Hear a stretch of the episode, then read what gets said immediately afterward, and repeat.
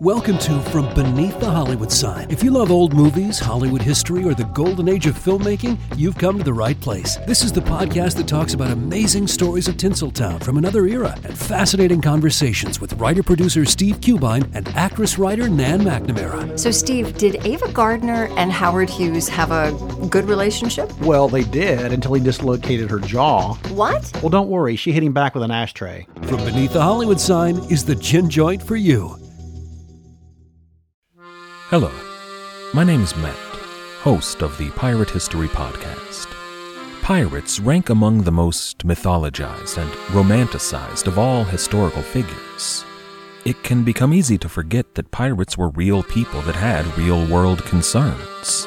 If you like tales of high seas adventure, daring do, and also want to learn more about who Blackbeard supported to be king, you can learn more about all of that at the Pirate History Podcast.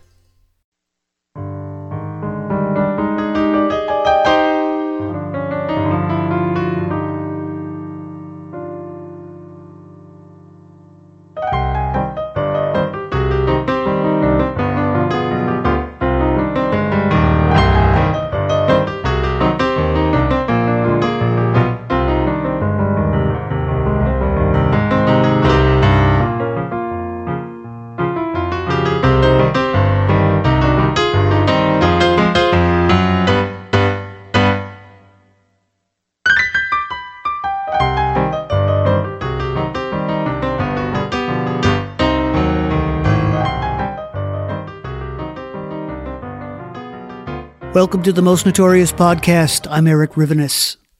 So, yes, I pride myself on this podcast, and I hope you enjoy it for this reason too, because I find authors who are experts on their subjects. My desire is that in doing so, I'm able to present this history as accurately as possible. Ghosts and the paranormal don't fit into the realm of fact for most of us, so this episode, admittedly, is a turn from the usual fare. But everything goes out the window for Halloween, and we're all about the fun today. I'm very pleased to have as my guest Diane Student, producer and co host of the History Goes Bump podcast, a wonderful podcast featuring haunted history.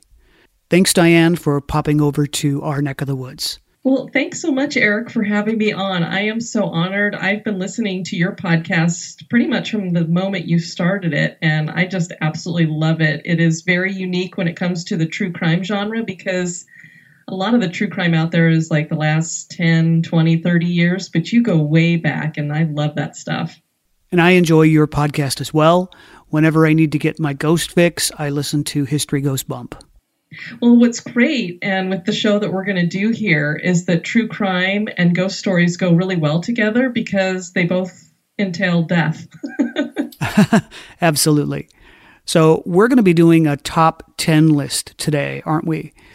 What do you have in store for us? Well, you had asked if I wanted to come on and do some historical ghost tales, and I was kind of thinking, I wonder what we should go with. And I couldn't really think of a theme. But I thought, well, your show is most notorious. And there's a lot of crimes and hauntings out there that go hand in hand with some of the most notorious characters in history and also some of the more notorious crimes in history. And so this isn't a for sure set in stone. This is a top 10. This is just 10 that I pulled out and then I've ranked them according to how I would see them from 10 being the lesser to number one being the most notorious. And so uh, I'm very excited to share a lot of these with everybody. And just to give your listeners a feel for where I'm coming from, although my specialty is haunted history, I consider myself an open minded skeptic. So just because I talk about ghosts doesn't mean that I believe for sure that there is a haunting going on in a particular location. One thing I usually leave people with is that's for you to decide. Duly noted. And I enjoy ghost stories just for the sake of the thrills and the chills. So.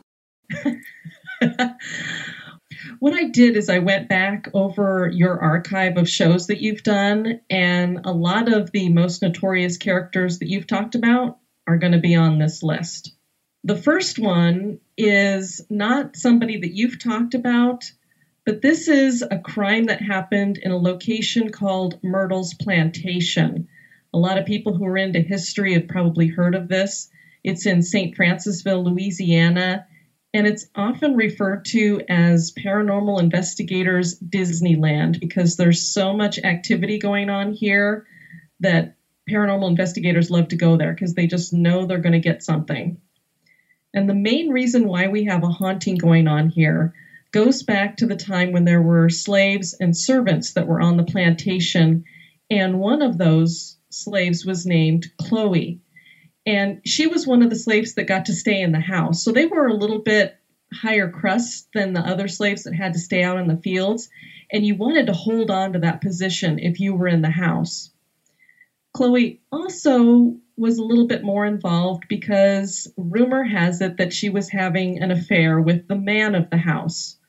And the man who owned the house was Judge Woodruff. And so they were having this illicit affair. And she started to get a little too comfortable in the house. And she would do a lot of eavesdropping, and she was caught eavesdropping. So the judge's retaliation to her was to cut her ear off. And so for the rest of her life, she would wear a turban around her head to cover up the fact that she was missing that ear. He also was going to put her out of the house. And she was really worried about losing that position, but she thought I could get back in good graces here if, say, the family was to get sick and I cared for them and brought them back to health. Well, in order to have sick people, you have to help them get sick. And the easiest way to do that, especially back then, was poison. This seemed to be the favorite way for everybody to either kill people or make them sick.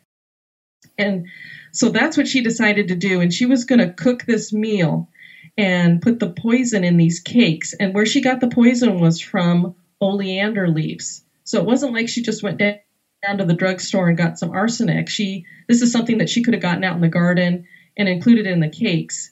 And she only wanted to make them ill. She didn't really want to kill them, but unfortunately, when you're dealing with poison and you don't really know what you're doing, what she ended up doing was killing two of the three children and Judge Woodruff's wife. And so the other slaves heard about this and they were not happy. And what they ended up doing was dragging her out of the house and they hung her on a tree and then they threw her body into the river. The Myrtles plantation is now a bed and breakfast, and it's apparently very haunted, and it's haunted not only by supposedly Chloe, but also by the members of the Woodruff family that she killed. And in 1992, the owner of the bed and breakfast was walking around the outside of the property taking pictures for insurance purposes. It's just one of those things that you like to do so that you know what you have on the property.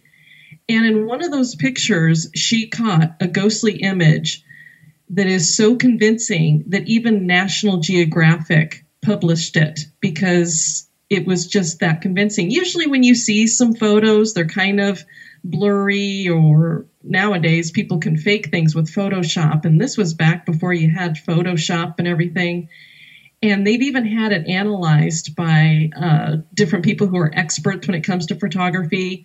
There was a man named Norman Benoit. He was a patent researchist and he investigated the photo and he could look at it and measure it according to length of arm, you know, where the hair, the head was proportioned.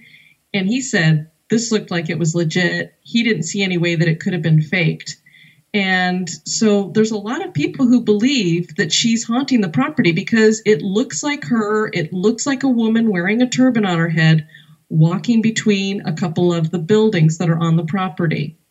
And so it's not really scary to people to see that. But the thing that really scares people is inside of the bed and breakfast is a haunted mirror.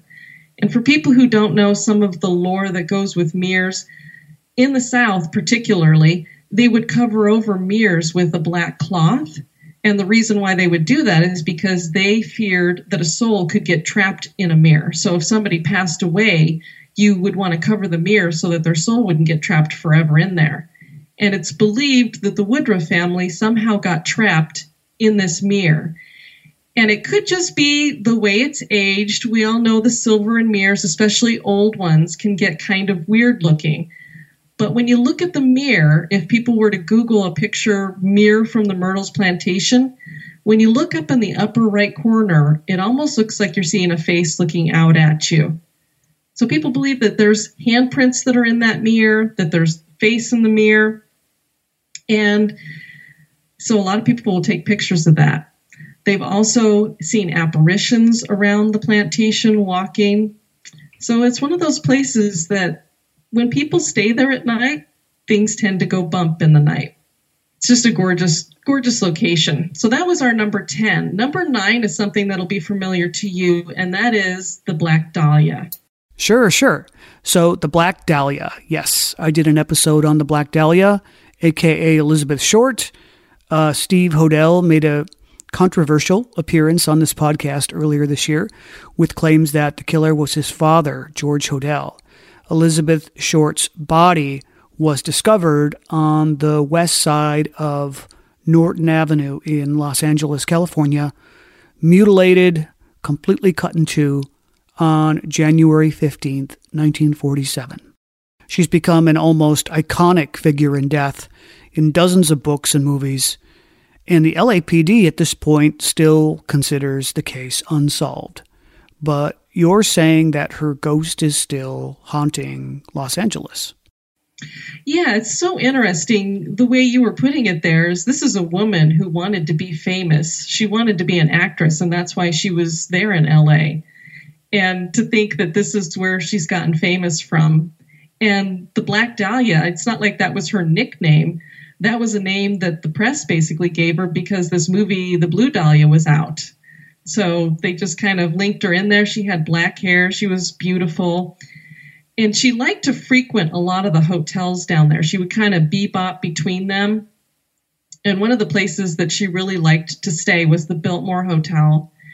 And this is where they believe that she still hangs out in the afterlife. She uh, has had her full bodied apparition. When I say that, that's somebody who people are seeing her as if she was really there. It's not a see through image. This is somebody that looks like a physical person, but you're seeing and recognizing her as who she had been.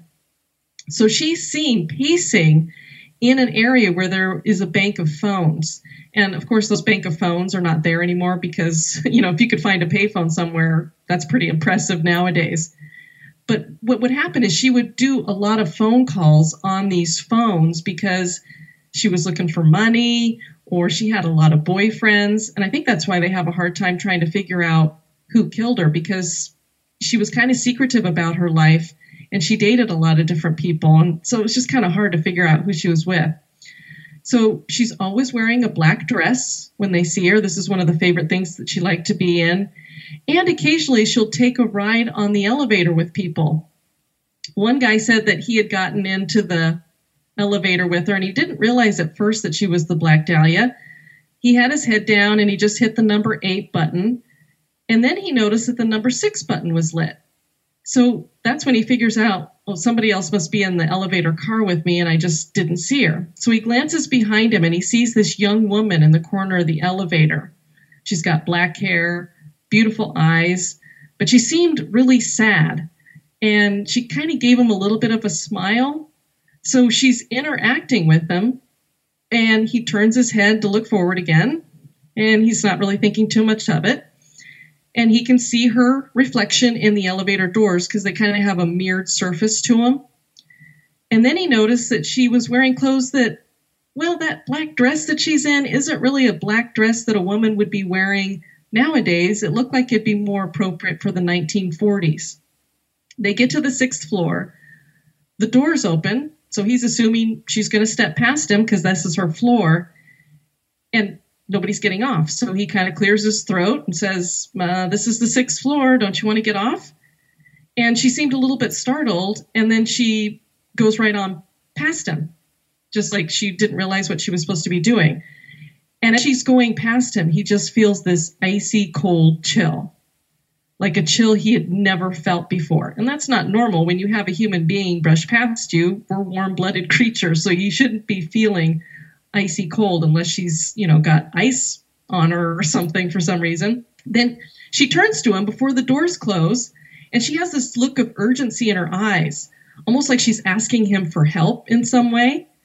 And then as the doors close, he presses it open again because he's like, well, maybe she's in some kind of trouble. You know, she's already acting kind of strangely. And as the doors slide back open, she's gone. He sticks his head out. He looks both ways. She's nowhere. And there's no way that she could have just walked away that quickly, especially because she was trying to have some kind of interaction with him. So it's not like she's just going to run away quickly. I'm assuming as a full bodied apparition that she appears the way she did before she was murdered, right? Yes, it's and, and she looks so much like she did when she was alive that he goes to a bookstore and he just happens to pick up this book that's about some true crime or something. And he opens it up and there he sees her picture and he's like, That's the woman that was in the elevator with me. So that's how much she looked real. She looked physical. He could have touched her if he wanted to. So, yeah, that's a full bodied. And another difference to explain to people is when I said that they were having an interaction with each other, they usually rank hauntings in two different ways. Either you have an intelligent haunting or you have a residual haunting.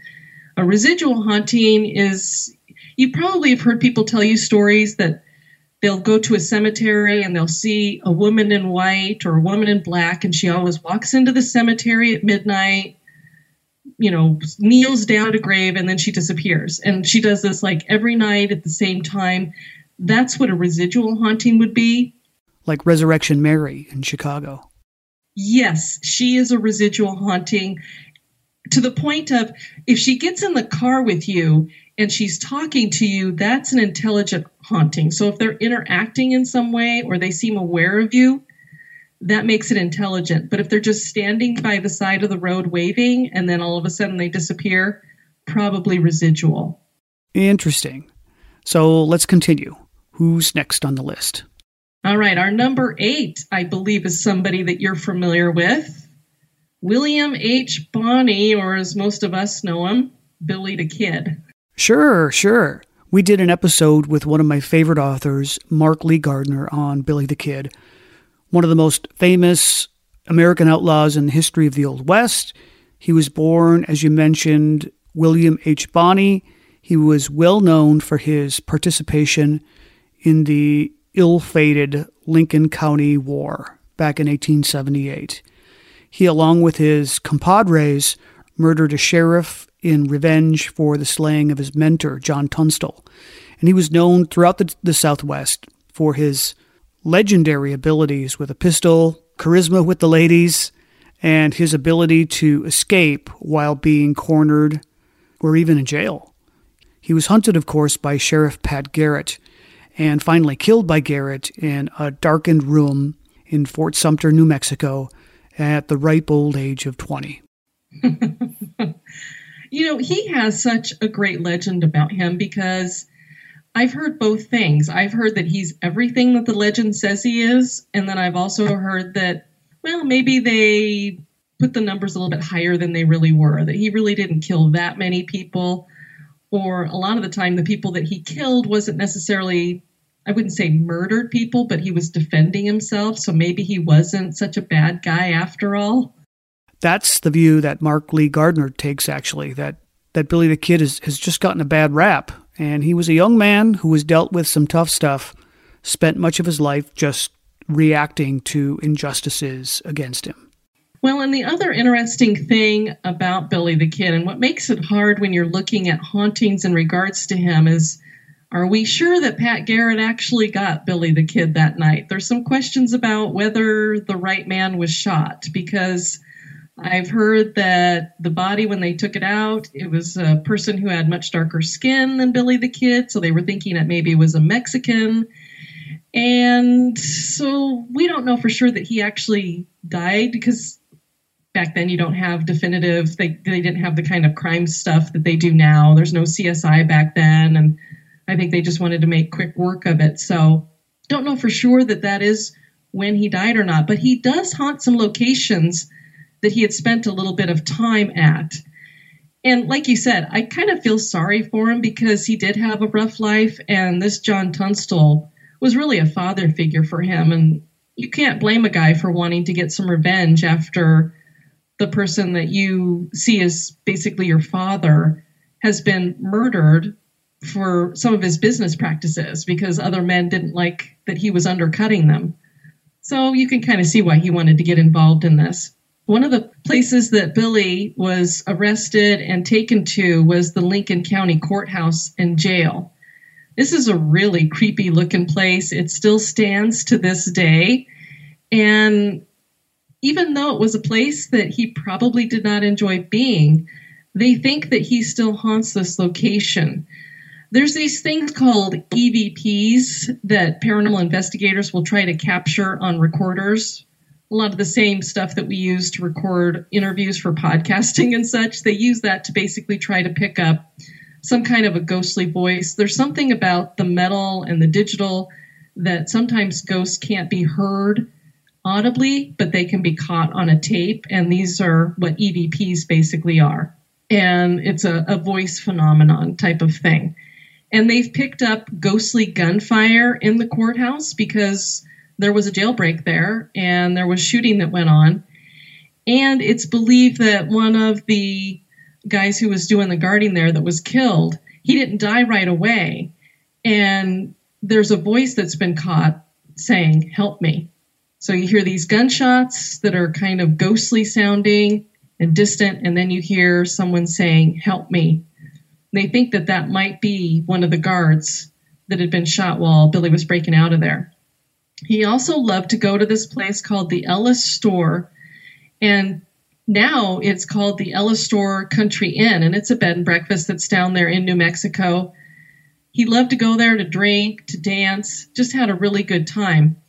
And guests claim that they've had things that are thrown around in their rooms. And one of them even said that they were pushed out of the bed. So I don't know if Billy didn't like them being in the room and thought, hey, what are you doing in here? This is mine. Uh, one guest is certain that the spirit that haunted him was Billy the Kid. Because you don't necessarily know for sure, especially if they don't show themselves. So, but he was positive that it was Billy the Kid. Uh, Lincoln, New Mexico is not a ghost town, but a very famous ghost wanders its streets today. Billy has been spotted at the old jail that's there. He's also been seen in other parts of New Mexico where he lived and worked. Well, let's move on. We can leave the ghost of Billy the Kid alone to, to haunt in peace as we move on to number seven. Our number seven is actually two people, Bonnie and Clyde, because you can't really have one without the other. Well, you know what's interesting about these two is that Bonnie was one of these young ladies, very attractive, and she wanted to get into acting. And not a lot of people know, but Clyde was a musician and he knew how to play a guitar and he could sing. If these two would have met each other, let's say in the theater, how much different would it have been if they were famous rather than infamous? But they did meet each other in 1930 and they were immediately smitten with each other. The problem is, Bonnie wasn't available. She was married. She'd gotten married when she was 16 to another bad boy who was in jail and he used to beat her up. So the most recent time that he got thrown in jail, she said, "You know what? Now's my chance to get out of here. I'm leaving." And she was still married to him. She never got divorced, and at the time of her death, she still had her wedding ring on. I don't know how Clyde felt about that, but they were both from poor families. So they really just didn't have a lot of options out there. Clyde started stealing when he was a young kid, and he just kind of moved up into stealing cars, and then we moved into murder. And he had gotten himself thrown into jail right when he and Bonnie had met each other. And I guess she decided that she wanted to start down this road with him. So she smuggled him a gun so that he could get out of jail. And one thing that people don't know about them is when you hear Bonnie and Clyde, you're thinking, oh, these are big time bank robbers and they would make these big hits. That's actually not what they were about. They were more about hitting the mom and pop stores, gas stations, and usually they'd only get away with five or ten dollars. Now, later on in life, their gang they would have some people that would join them for a while and then they would leave the gang or people would get killed along the path. And finally they ended up where they were going to break this guy out of jail and they His name was Methvin. And after they, during this jailbreak, they had killed a couple of the guards that were there. So they were really wanted after this. And the heat was really on. And Methvin said, you know what? Why don't we go down to my father's farm? We can hide out there. We'll be safe. And we can just let the heat get off us for a little bit. So they said, okay, that sounds like a great idea. We'll go ahead and do that. Before this time, we've had both um, Bonnie has been really injured. They get into this car accident where the car battery explodes and she gets acid on her leg. So she's horribly burned all the way down to the bone and she has a really hard time walking.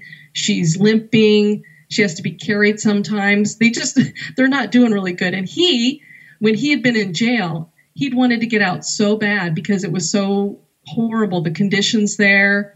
Um, there are tales or rumors that he was being sexually assaulted while he was in jail. He thought, well, the best way to get out of here is if I'm crippled. So he cuts two of his toes off with an axe. So he is handicapped for the rest of his life. He can't even drive a car with shoes on. He has to wear socks to do that. So they're staying down at this farm where Methvin's father is. Well, Methvin's father knows that his son, if they get caught, he is probably going to be killed and executed. And so he wants to get a deal for his son. So he goes to the cops and he says, You know what? You guys are looking for that Bonnie and Clyde? Well, they're staying at my place and I'll help you get them as long as you give my son amnesty. And the cops wanted Bonnie and Clyde so bad that they said, Okay, we'll go ahead and do that. And so the way they ended up getting caught is Methvin had pulled his car, his Methvin's father had pulled his car over to the side of the road and he put the hood up like he was having car trouble and bonnie and clyde were coming down the road and they said hey that's you know our buddy's dad. Let's pull over and see if we can help him out. He looks like he's having some car trouble. And when they pulled over this is when uh, the police sergeant that had been chasing him down his name was Hamer.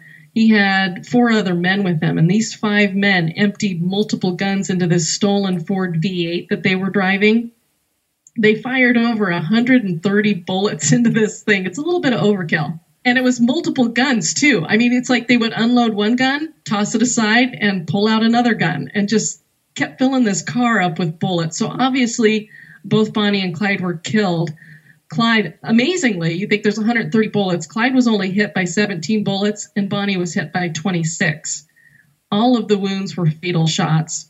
They towed the car to town with the couple still in it and as you've probably found as you've been talking on your show with different authors about a lot of these different crimes, is nowadays they put up the tape and they say, here's the police crime tape, and you can't go past it. But back then, you could just walk right into a crime scene or reach into a car and pull out souvenirs. So maybe you cut somebody's hair off or try to take a little piece of shirt.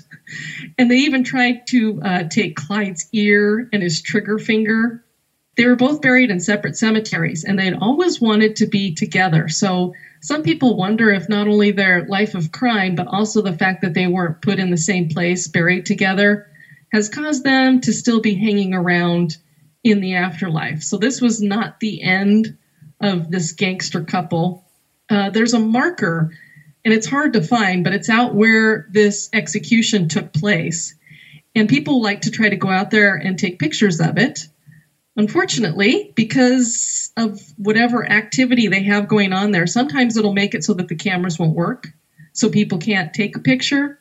Other people will take pictures, but they get these weird anomalies or these ghostly myths. So it's almost like they're hanging out wherever their lives came to an end here. There's also been these EVPs that I talked about that have been captured at this location. They've had both male and female voices and they identify themselves. So you hear this creepy male voice saying, I'm Clyde. You know, when you're in a location and you hear something that's, you know, it could be any name out there, but Clyde in a place where a Clyde died, what are the chances of that happening? Probably not very good. No. And the death car, of course, has gone into onto infamy. They have saved that car. The woman who owned it when it was stolen sold it for $3,000. So she made some pretty good money off that. And it's traded hands over the years. It now is at a casino in Nevada called Whiskey Pete's. And so you can go there. They've got it behind glass now. It used to be that you could stick your fingers in the bullet holes and such. But they believe that this death car is haunted. Have the same problems when it comes to taking pictures. People get these weird anomalies. They get weird little flashes of light that are in there. People feel uncomfortable when they're looking at the car. They just get this uneasy feeling, almost as if they're being watched and that people don't want them to be near the car. Then there's another location that's in Mineral Wells, Texas, and this is called the Baker Hotel. It still stands today, and they are trying to renovate it. It's a gorgeous property, and it's haunted by lots of different characters, and they think that Bonnie and Clyde are here as well. And they're not sure if it's because there were times that they would stay there or if it's because it's held some of their property. It had Bonnie wrote poetry, and so she would write these love letters and poetry to Clyde. So it had some of her letters there. Her 38 revolver was kept there, and also there were photographs of the couple there. And so they're wondering if somehow that connected them to the Baker Hotel. Uh, seems like their spirits prefer two areas there. There's the Brazos room, and then there's also the ballroom. So maybe they're dancing with each other in the afterlife. They have seen a ghostly woman that's in a dated dress has been seen walking around in the lobby, and this is another one of those full bodied apparitions that we were talking about. So apparently they're still hanging out together, so they might not have buried them together, but somehow their spirits seem to have found each other. We will be back after a brief break. And we have returned. Those are stories I had not heard before. I haven't done an episode on Bonnie and Clyde yet because honestly, I don't find them very compelling. Alvin Karpis, the brains behind the Barker Karpis gang, had nothing but disdain for Bonnie and Clyde. He thought they were not very bright, small time hoods, and drew too much national attention to the Midwest, where guys like Karpis were trying to keep a low profile. Well, yeah, they were very reckless, and they almost you know, nowadays we kind of look back on gangsters and that whole era is kind of romanticized nowadays. At the time, it definitely wasn't. And you wouldn't think that those guys would want it to be romanticized because they wanted to be feared.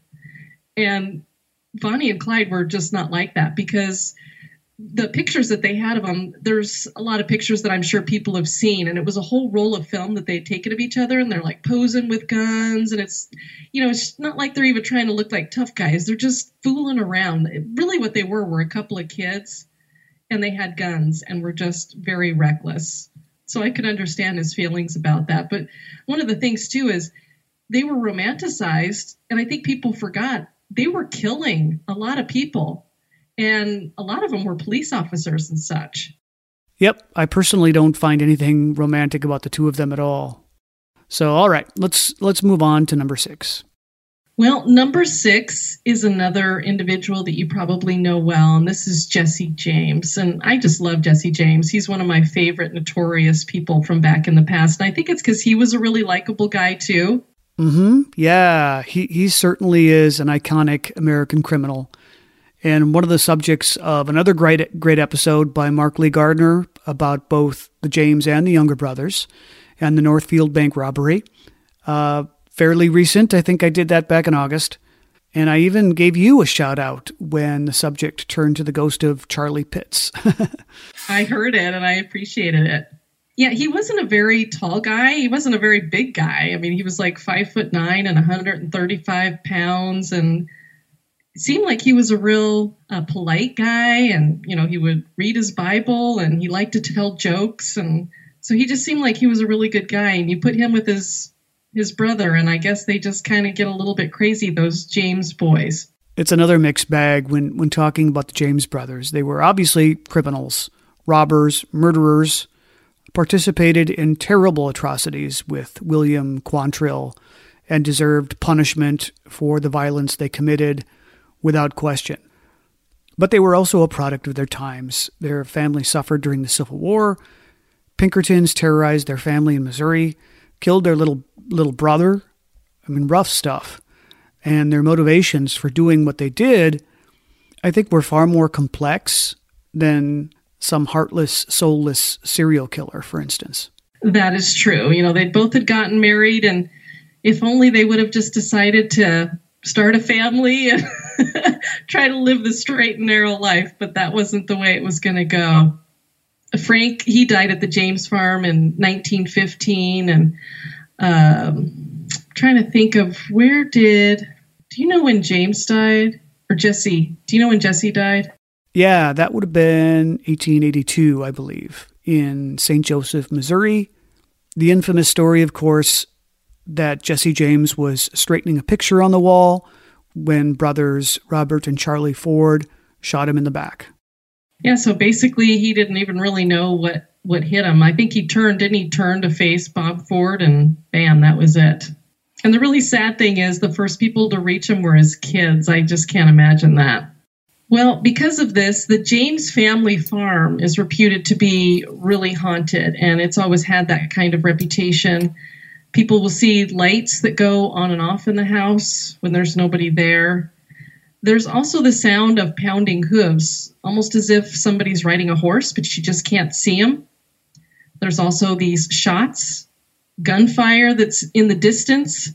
So it's almost like you've got these gun battles going on on the James family farm, but you don't see anything. You can just hear it, which to me is got to be creepy because if you're hearing gunshots out of nowhere, you know, you're looking around and ducking and going, is, is somebody hunting in the woods? And, you know, I'm going to get hit with something.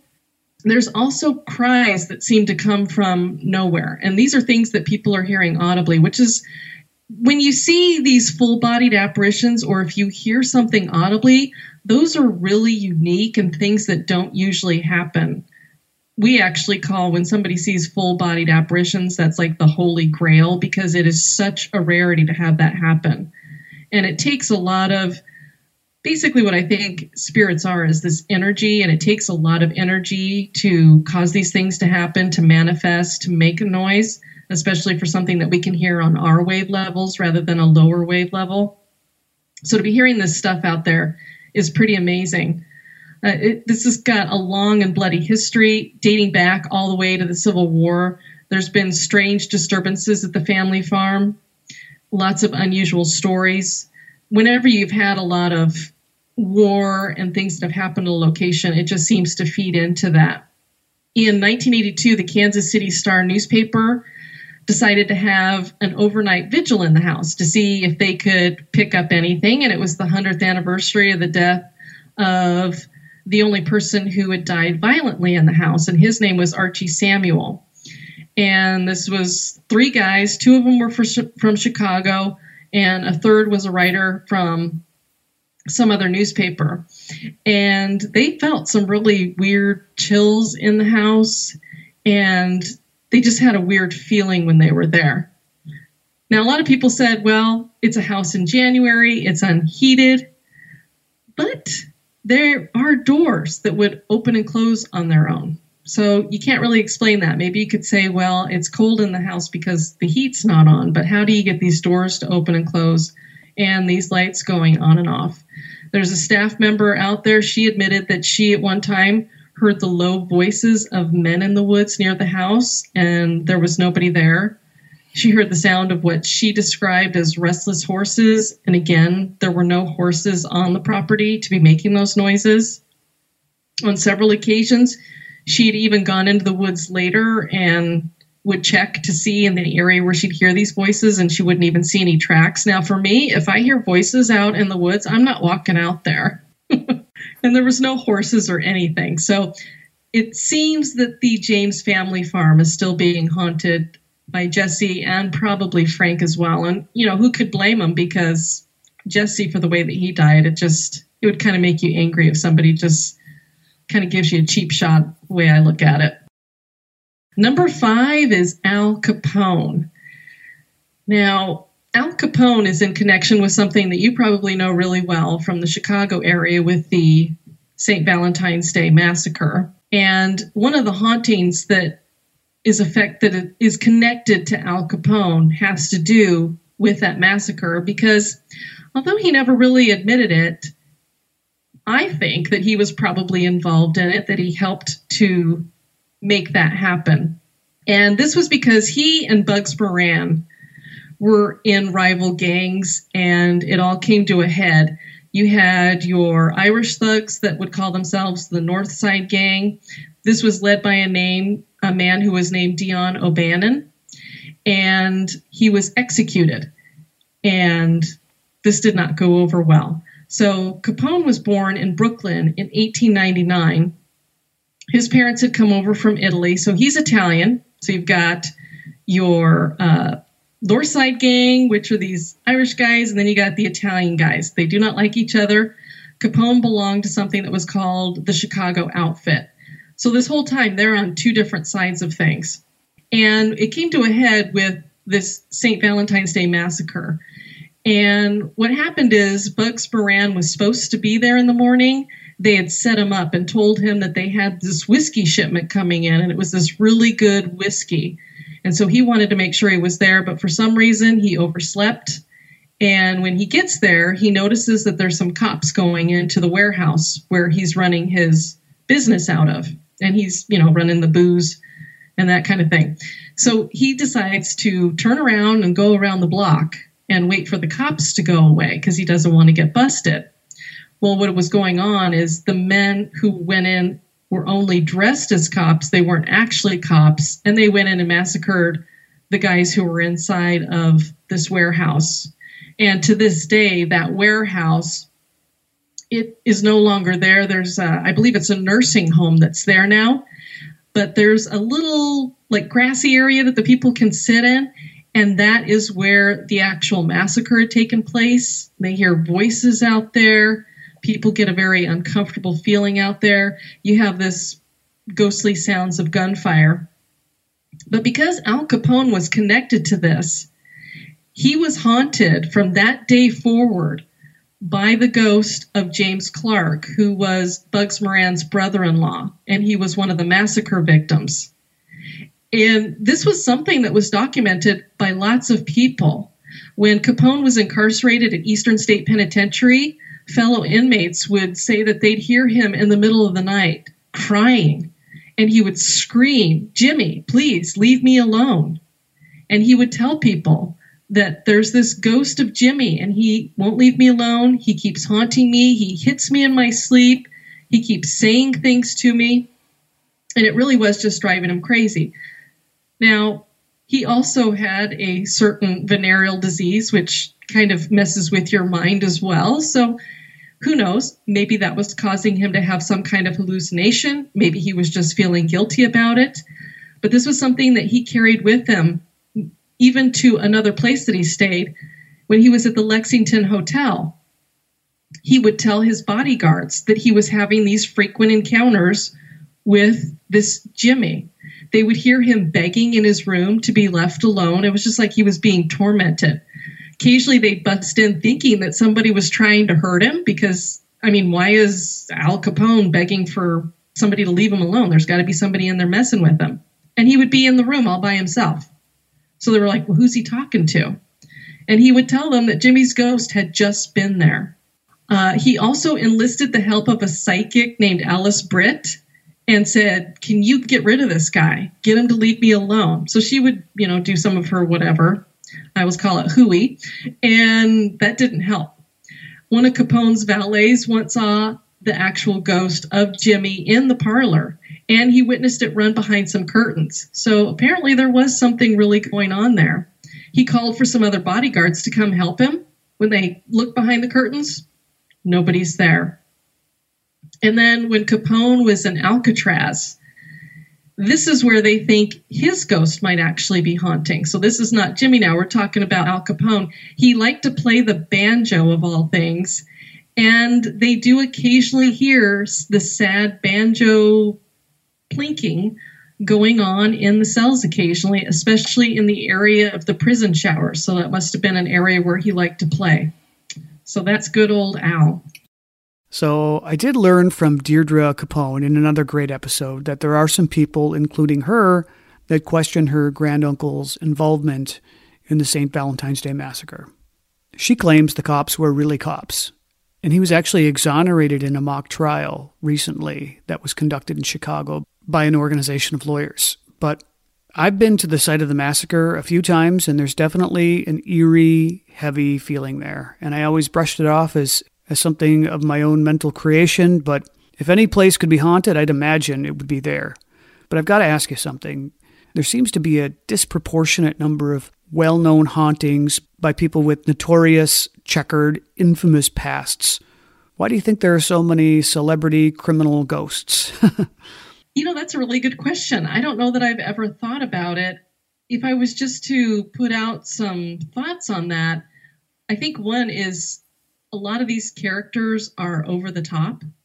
I mean, if you think of an Al Capone, he lived over the top. So it's almost like they their energy is higher and they just can't go away. You know, part of the problem is we don't know what a quote unquote ghost is. When people ask me what is a haunting, I couldn't tell you for sure because I have all different theories about. Sometimes I wonder if we're not just seeing a little bit of a time uh, weird loop going on. So it's not that you're seeing a ghost, you're seeing something from the past that happens to be crossing into our time for some reason, that it's just some kind of a weird time blip. So I don't know about that. I don't know if it's because people are more familiar with famous people. So when they see them, but still, even if you just see any ghost, it seems like the famous ones are the ones that are talked about the most. Maybe it's just because people nowadays look at how we are with different celebrities and the Kardashians and such. You know, people talk more about it, so they're more out there, even though you're sitting there going, well, what have they done? So I'm wondering if that's with famous ghosts. It's just there's more people talking about them. Obviously, on my show, we talk about so many different that I don't see an overwhelming amount of what I would say are famous ghosts. If there's an overwhelming, well known ghost out there, would be this lady in white. It seems like every place has a lady in white haunting it. I don't want to see a real life Kardashian, let alone the ghost of one. I'm telling you, if I'm haunted by a Kardashian, that is hell. well, you know, when you were talking about with the stories when it comes to these different crimes and what happened or what didn't happen. It's the same thing with urban legends. It's like this story gets out there and then it gets twisted and turned and like you said, you just you never know what the truth is. It's a little easier when you're talking to a family member if they actually and I believe that was a while ago, but it seems like she actually had some interactions with him. Is that right? You mean Deirdre? Yes, yes. She has some memories of him when she was very little. So, you know, she might have a better accounting of what happened there. And and if it was really the police going in there, they certainly don't want to tell people they just went in and gunned down all of these men who may not have even been armed. So it's hard to know. And like I said, you know, with with the syphilis hitting him, he could have been hallucinating any kind of thing and who knows, Jimmy could have been some figment of his imagination. It could have been something else, somebody else. I mean, there's a lot of people that he ran into and and got into altercations with. So it could have been anybody really. Very true. So who is next? Number four on the list is Madame LaLaurie, and this is a character that has gotten a lot of fame, especially more recently. American Horror Story had her on, I believe it was in season three don't quote me on that, but I know that she was on one of the more recent seasons. This is a woman who committed a heinous deed. She's from down in Louisiana, and she was Creole. And she she was married to uh, a man who had a lot of money, but she also had a lot of money herself, which was something that a lot of women back in the 18th and 19th century didn't have. They just didn't have a lot of money back then. She married her first husband, Don Ramon de Lopez y Angulo. He was a high ranking Spanish royal officer. She was only 14 at the time. Guess they were a little bit more lenient about that stuff. And Louisiana at the time was just a Spanish colony, so that's why he was there. And because he was one of these royal officers, he was of the upper crust because they owned the area. What ended up happening is they weren't happy with some of the work he was doing there, so they shipped him back to Spain. Well, Delphine, which is Madame LaLaurie's first name, she decided that she would go ahead and go back to Spain with him. Unfortunately, he died on the trip. She was pregnant at the time. So here she is, her husband is dead, and she's just had this baby. And so then she meets this guy who was a friend of the pirate Jean Lafitte, and his name was Jean Paul Blanc. And he would become her second husband. Now, obviously, if you're friends with the pirate, you're probably not a good guy yourself. So he's out doing a lot of stuff, particularly in the slave trade. He was also a merchant, he was a French guy. Jean Lafitte actually assisted General Andrew Jackson in his successful defense against the British in the Battle of New Orleans in 1815. I, have been wanting to do an episode about him for a while now. You are right. Very right. Um, they purchased this house that's at 409 Royal Street. It was this two story brick townhouse. They called it v- Villa Blanc, so it was after his last name. And that building still exists today, and it's an antique store. And they were really wealthy. They had a plantation that was there. They had four children. And apparently Delphine liked the name Marie quite a bit because all of her children that were female were named Marie. so I don't know why, but she just liked that kind of thing. So they'd been married for seven years, and Blanc dies in 1815. So now she's had two husbands die on her. So she meets this other guy, and his name is Leonard Louis Nicholas Lalaurie. He's a very young guy. He's 22 years old. They get married. He's a doctor. And he really likes the city of New Orleans because there's this thing called voodoo going on there. And there's drugs that they use with voodoo. And he likes to look into how you can use those drugs when it comes to medicine, particularly the kinds of medicines that zombify people. Well, in order to use these medicines and figure out how they work, you have to do experiments. And the best way to do experiments is on human beings. Well, Madame Lalaurie has slaves on her plantation. And this is where we get into some of these heinous acts because they're going to use these slaves in some of these experiments and they do some horrible things to them. Now, history, as we were talking, sometimes you don't know exactly what happened. History will say that Madame Lalaurie did this to dozens and dozens of slaves, and they treated them in these horrible ways. But the reality of it was, it was probably less than 10 people, but these people were kept in horrid conditions. She had a cook that she would chain to the stove, never let her leave, and not let her eat. So she's cooking food for the family, but she's not allowed to eat any of it. There also was this young slave girl who she would force her to comb out her hair. And I think she must have pulled Madame Lalaurie's hair or something, and she got really mad. So she chases the little girl outside the little girl runs up onto the roof and then she ends up running off of it to her death. The neighbors see this, so they're wondering what's going on over at this house. Well, all of these slaves are being mistreated in such a horrible way, and the cook finally says that she's had enough, and she's right there at the stove, so it's pretty easy to start a fire. And in 1834, this fire breaks out in the kitchen. And more than likely, the cook probably started it. Firefighters rush into the home. They manage to get the flames pushed back. And so they start conducting a search of the house so that they can make sure that they've gotten everyone out of there. And the scene that they find is just horrible because there's this secret door that they're able to find because the wall that was in front of it is burned away. It leads into the attic. And inside the attic, you've got slaves that are chained to the walls. They're naked they have, there's like buckets of body parts have been placed all about the room. There was one of the female slaves had excrement in her mouth. I don't know what that experiment was, but then they sewed it shut, sewed her mouth shut.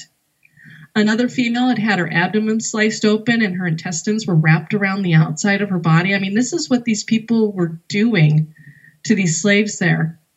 There was a male slave, he had a hole that was bored into his head and a small stick that was placed inside of it so that his brain could be stirred. It was just amazing. Now, you might think, well, this story just sounds so outrageous, it can't be true. But the New Orleans Bee at that time posted this story and they put it out in print. So this is something that had really happened. They said that there were seven slaves that were more or less horribly mutilated.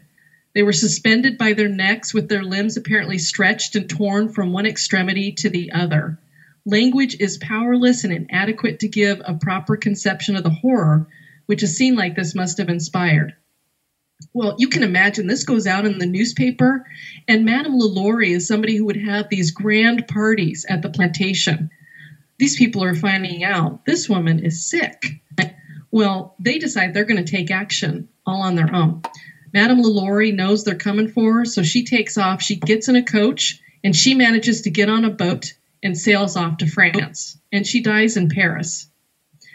Now, a lot of people died in this home that she had owned and where this went on. And it is apparently one of the more haunted locations here. And as a matter of fact, I don't know how many people know this, but a few years ago, Nicolas Cage, the actor, actually bought the home. And he was able to only spend one night in that house. And it was so bad that he never returned and he got rid of it. Oh my God.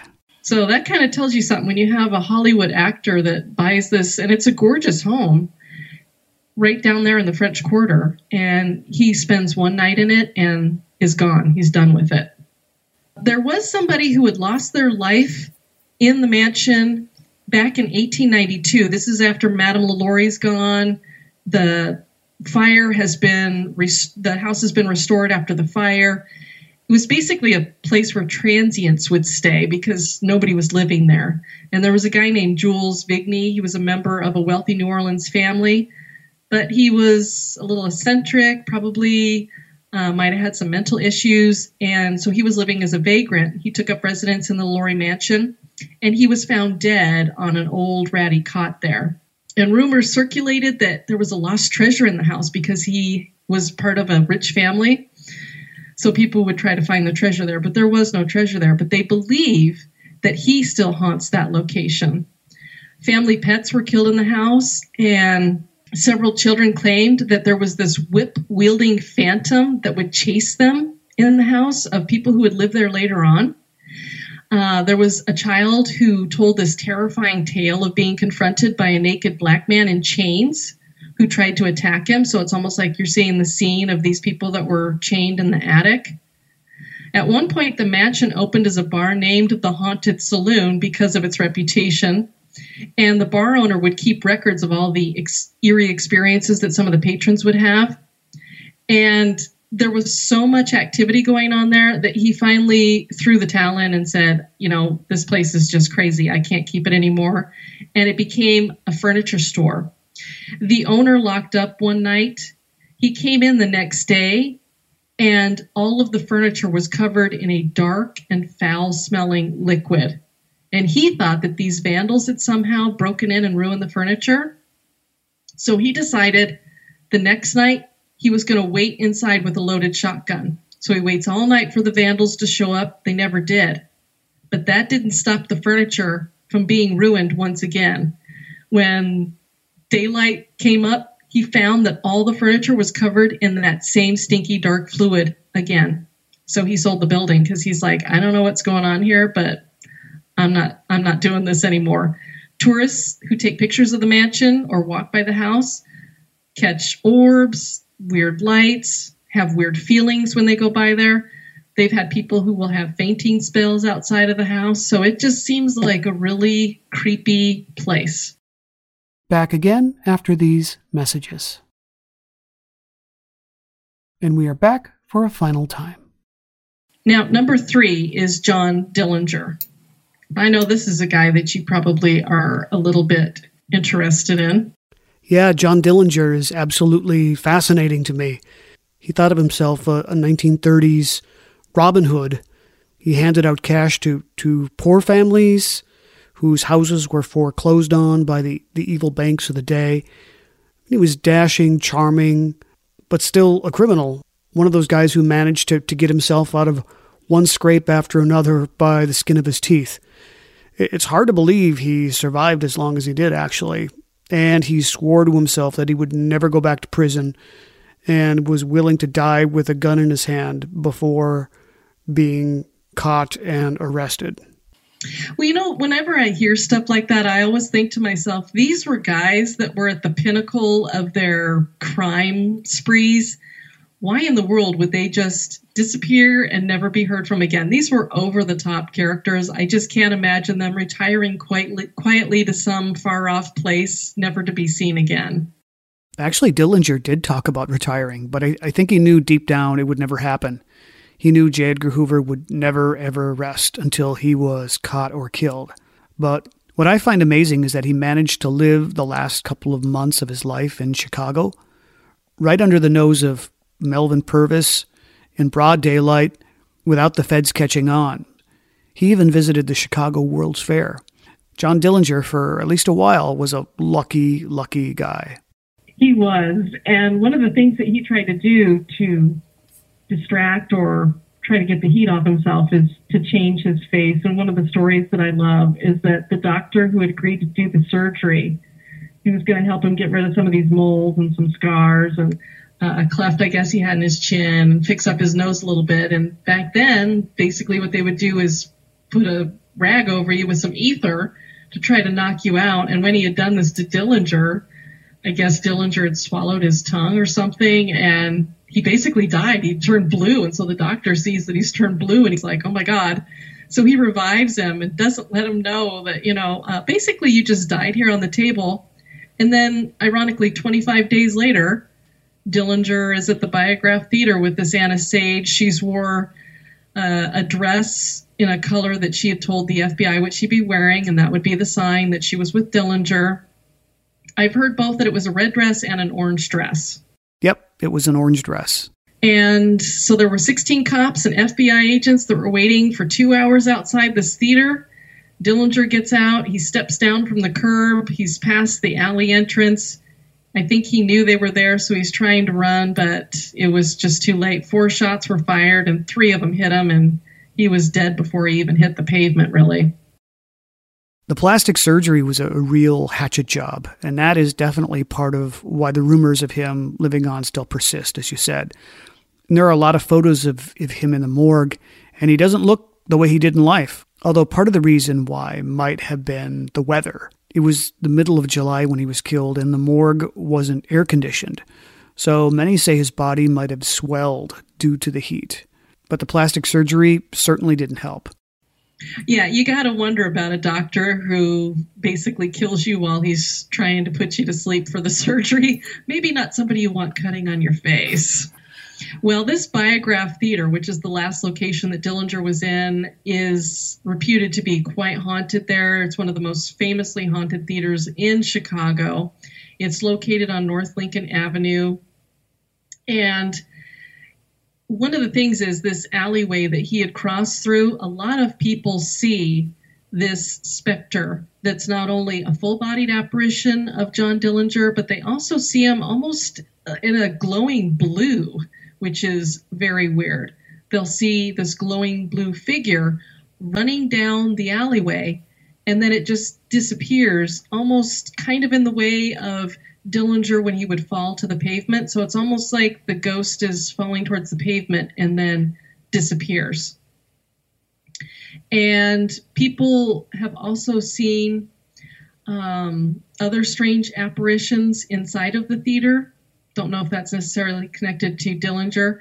There's cold spots and icy chills that they will feel outside, get a real odd feeling local business owners began to notice that people had stopped using the alley as a shortcut to Halsted Street, and some of them complained that that was because they were feeling something really creepy in that alleyway, and that Dillinger was in that alleyway. He haunts some other locations. There's the Old Lake County Jail. This is a jail in Indiana where Dillinger made his infamous escape using that wooden gun. so it wasn't a real gun, it was just carved to look like a gun, and he managed to get out because of that. And I don't know why he would want to go back to a jail that he had broken out of, but a lot of people claim that he haunts that location. They've caught EVPs of a male voice identifying itself as John Dillinger. And some people that are investigators also use these things called a ghost box, which is basically an AM radio and it'll just flip through the channels really quick. And apparently, a ghost can use those signals to try to talk. And every so often, you'll hear a blip where it'll say something. So if they were doing a ghost box section and they get Dillinger to say his name, it would be like you'd hear Dill in Jur. But of course, if you're flipping through radio stations on an AM, it might just be the ear happening to pick up just the right syllables at the right moment. Who knows? Number two is Lizzie Borden. I know you've talked about her on your show. Yep, a very early episode. Well, the Lizzie Borden house is reputed to be one of the most haunted locations in America. This is a bed and breakfast to this day. A lot of people like to stay there. It was built back in 1845.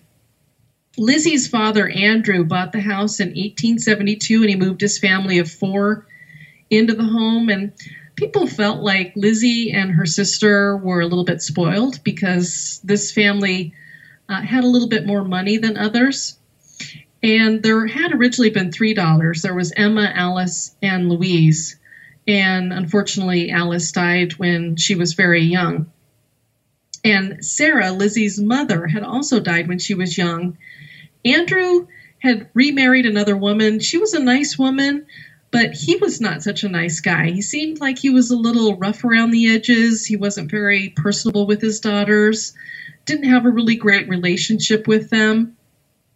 And one day he goes out and does some business, and while he's gone, the they had a, a servant or some girl was a there had a girl who worked there and she was doing some work in the kitchen and then supposedly she was outside cleaning the windows and while this is going on the stepmother is killed upstairs in the upstairs bedroom and it appears that she was making a bed when it happened because the bed's partially made and she's laying face down on the ground after she's been hit with this axe then a little bit later, Andrew comes home and he decides to take a nap and he's sleeping downstairs and he's laying on just a, uh, one of those little couches that they have.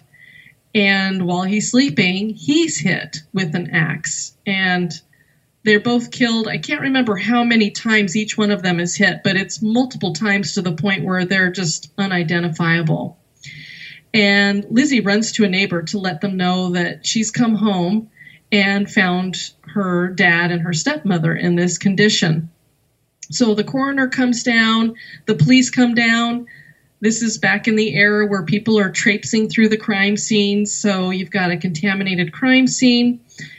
And eventually they figure out that Lizzie has committed this heinous act, which must have been mind blowing back at that time because you wouldn't think that a young girl would give her father 40 whacks, as they like to say, uh, you know, kill both of these people with an axe like they did. And so she goes to trial and she's acquitted because they just don't have enough evidence back then.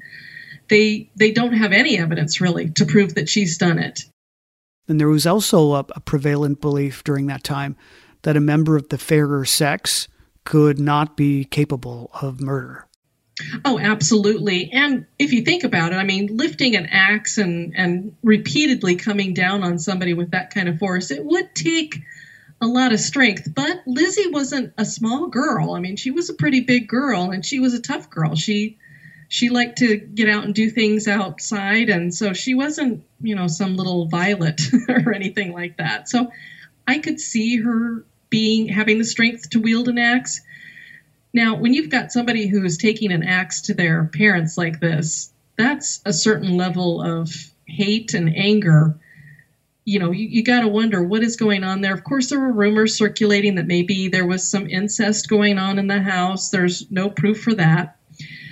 People wonder how Lizzie would have committed this crime because if you're using an axe and you're hitting people that many times, there's got to be blood all over your clothes. And when she goes to the neighbors to get help, there's no blood on her at all. Now, the interesting key part here that a lot of people don't think about is there's this other sister named Emma, and she was not at the house at the time, or at least as far as people know, she wasn't at the house at the time. She was living in another city. But many times I've wondered myself, and I've almost come to the conclusion that I don't think Lizzie did it. I'm wondering if Emma did it and that she had come back to the house during this time and committed this crime. I don't know if Lizzie knew it or not, but I think she might have helped to hide some of the evidence. And we're not really sure exactly why Emma would have done this. Her father wasn't really happy about the guy that she was with. We don't know if there was money involved.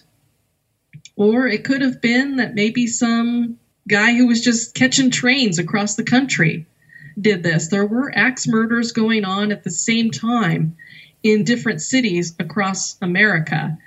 And some people wonder if this wasn't some kind of a serial killer who was going around killing people, and maybe the Bordens just happened to be the next house that he hit. Who knows? But this house is haunted, and for very good reason, because not only did you have these people killed in a horrible, heinous way, but then Lizzie herself had to go through this trial, and if she was innocent, she basically lived with this over her head because most people are going to believe that if you were put on trial for this, they're like, who else could have done it? So they, I think most people believed that Lizzie had actually done this. Guests and employees at this bed and breakfast report all kinds of unexplained occurrences. Many times they'll hear a woman softly weeping. Don't know if this is the stepmother, if it's Lizzie. The apparition of a woman in Victoria clothing has been seen. So we're talking the right era because that's the era that they were living in. The spirit sometimes appears to be dusting furniture or straightening beds. And sometimes the straightening of those beds goes on while people are laying in the bed. So they're actually feeling somebody patting the sides of the bed, tucking it in while they're in bed. That would be a little bit unnerving. You've got your typical opening and closing of doors all on their own. There's disembodied footsteps. So this is where you're hearing footsteps, but there's no person to go with them going up and down the hallways and up and down the stairs. Cold spots are felt throughout the house. One visitor claimed that he entered his room and found it in an orderly fashion, and then he turned his back while he was unpacking some of his stuff and putting it in the closet. When he turned back around, the bed was all torn up. So, don't know how that would happen. Uh, another person went into their room and found the pillow was indented as if somebody's head was laying on it. And it wasn't just, you know, it hadn't been fluffed appropriately. And it looked like there was an indentation on top of the bed also. Uh, you've also had a lot of these uh, reality ghost shows have gone into the Lizzie Borden house and done different investigations, ghost hunters, ghost adventures. They've all done that. Uh, they all have claimed crazy activity, particularly down in the basement. This is where the murder weapon was found. People have been pushed, scratched, cameras have been set up for recording, and they've watched the cameras get pushed over. The tapes have been messed with. Uh, and so is this Abby and Andrew? Abby was the stepmother haunting the house. Uh, Andrew's uncle had lived on the same property earlier in a house next door, and his wife had tried to drown their children in the well. So this family had some issues. And uh, she did successfully kill two of the three children, and then she committed suicide by slicing her own throat. So some people wonder if she might be on the property, and it a lot of hauntings have just kind of a feeling about them that it might be creepy or a little bit scary to you, but it's just kind of weird. But then there's other hauntings that just feel very dark and evil. And this is one of those locations where people really feel that there's some kind of an evil entity there. And people wonder if it wasn't there from before, and that's why this murder occurred to begin with. That maybe it had some kind of an influence there and led members to kill each other of this family. All right, so we are finally down to our last and most notorious ghost. Well, our number one is probably one of the most notorious serial killers that we've ever had in America, and he really was pretty much the first serial killer that we know documented. And that's H.H. H. Holmes, and this is Herman Webster Mudgett. I don't know if you're very familiar with him, Eric. Yes, yes, of course. I had a feeling, since you're near Chicago occasionally and stuff, that you would know a bit about him. For sure. He was immortalized by Erik Larson in the book Devil in the White City. Almost common knowledge these days. I'll bet 99% of, of you guys out there listening have read that book. Uh, he was uh, a serial killer who built a, a murder castle in Chicago during the 1893 World's Fair. He'd rent out rooms to young women and then torture them in his basement torture chamber in all sorts of horrible, horrific ways before incinerating them in a furnace built just for that purpose. Some say he might have murdered as many as 200 people during his lifetime. And he would eventually admit to about 30 of his murders when he finally confesses and writes his pathetic autobiography just before his execution in 1895. Well, you know, most serial killers are narcissists, and he certainly was one of them. And yeah, he he was like, I didn't do any of that stuff. And then when he finally admitted it, it was like, well, yeah, I did this, and yeah, I think you're right. It, it was a number somewhere between 27 and 30 that he did admit that he had killed. I think there were nine that he was convicted of.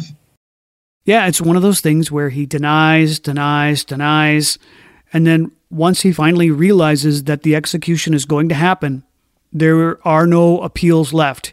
He suddenly changes his tune because he wants to be the center of attention to the very end and chirps away. Exactly. And it's really hard to explain away that you've built this grand hotel for everybody to come stay in during the World Fair that has doors that lock from the outside and not the inside you have these weird mazes. You have a chute that goes from these different floors all the way to the basement, and it's not for laundry. You've got lime.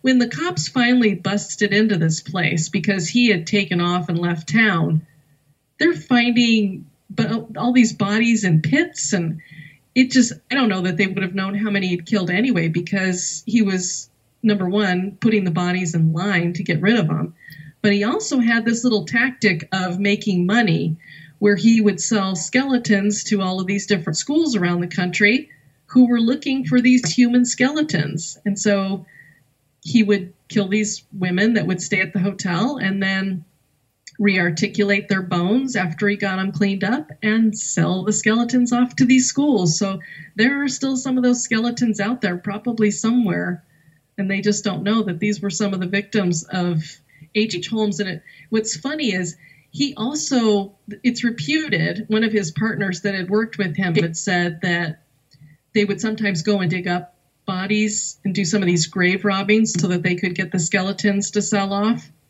And he had, H.H. Holmes had this horrible paranoia that somebody was going to dig him up too. So he demanded before he was executed that they bury him under concrete, which they did.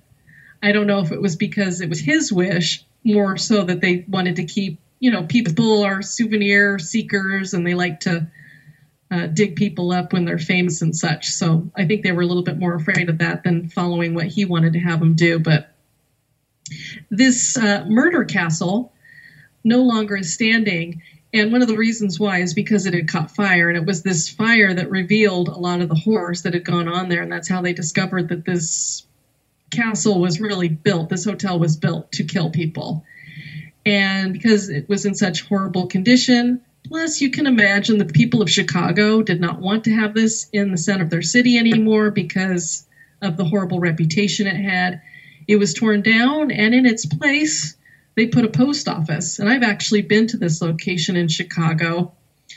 And the problem is they didn't get rid of the basement there, so they built this post office right on top of this basement. And it was in this basement where a lot of the murders probably took place, where he was doing whatever he was doing with these different bodies. So you can only imagine the kind of energy that's left behind in that basement. And a lot of the employees at the post office claim to have haunting things going on there the passersby outside will be walking their dogs past the new building and they'll say that those dogs pull, like try to either get by it really fast or they pull them out towards the street because they don't want to be anywhere near that building for some reason. They'll start barking and whining. And a lot of the times we say children and animals can feel ghosts a little bit more than we can or spirits. They're just more sensitive to it for some reason. And we don't know. Dogs could probably see in a different level than what we can. Postal employees say that they'll hear noises. Most of them do not want to go down in the basement if they can help it. Obviously, they have storage down there, but nobody wants to go down to get anything. And I don't blame them. I wouldn't want to go down there either. Uh, they've mostly they hear sounds here. There's not really any apparitions that they've seen. And outside, occasionally, people say that they see people that are walking around in period dress. So I don't know if this is a carryover from possibly the World's Fair or if these are victims of H.H. H. Holmes. One of the interesting things that goes with this story is called the Holmes Curse.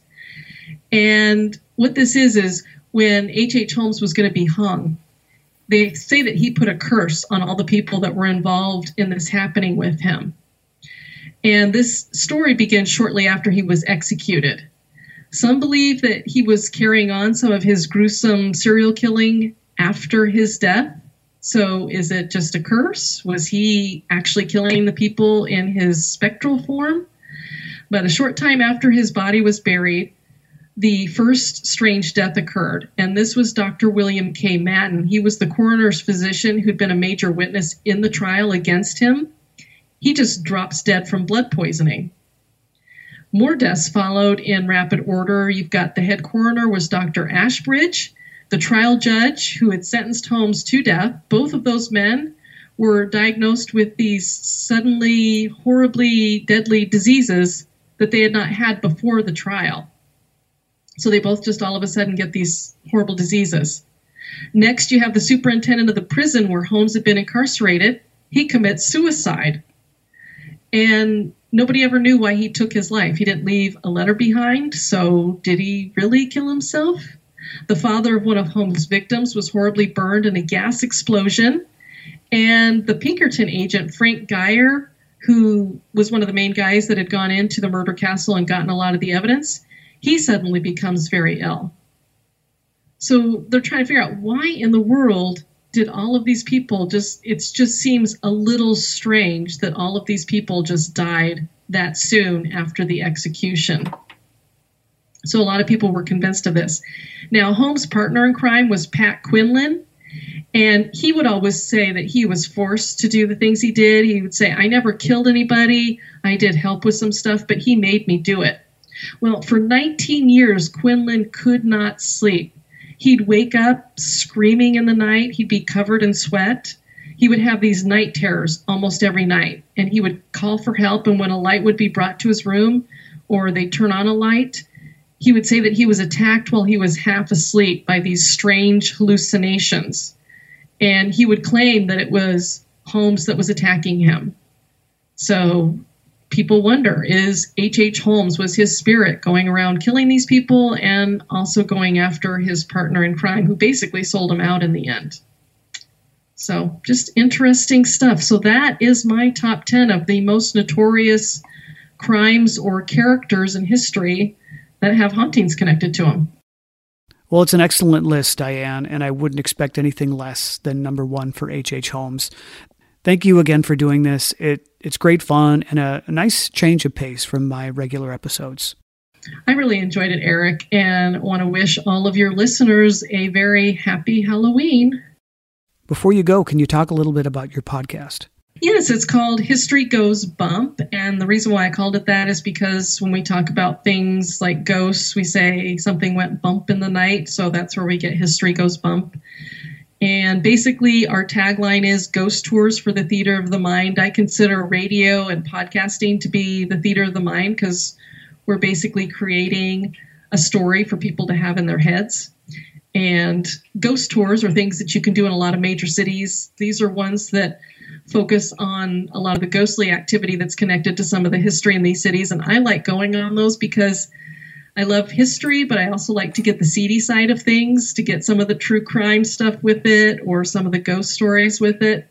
And so that's basically what we call our show. It's we're taking people on a ghost tour. What we do is we usually pick out a location, a person, or an event that have some kind of haunting connected to them, and we'll talk about the history or do a biography of it for the first half of the show, and then the second half we'll get into the reputed quote unquote hauntings. And we always end the show with that is for you to decide because we don't tell people what to believe. We let them decide for themselves.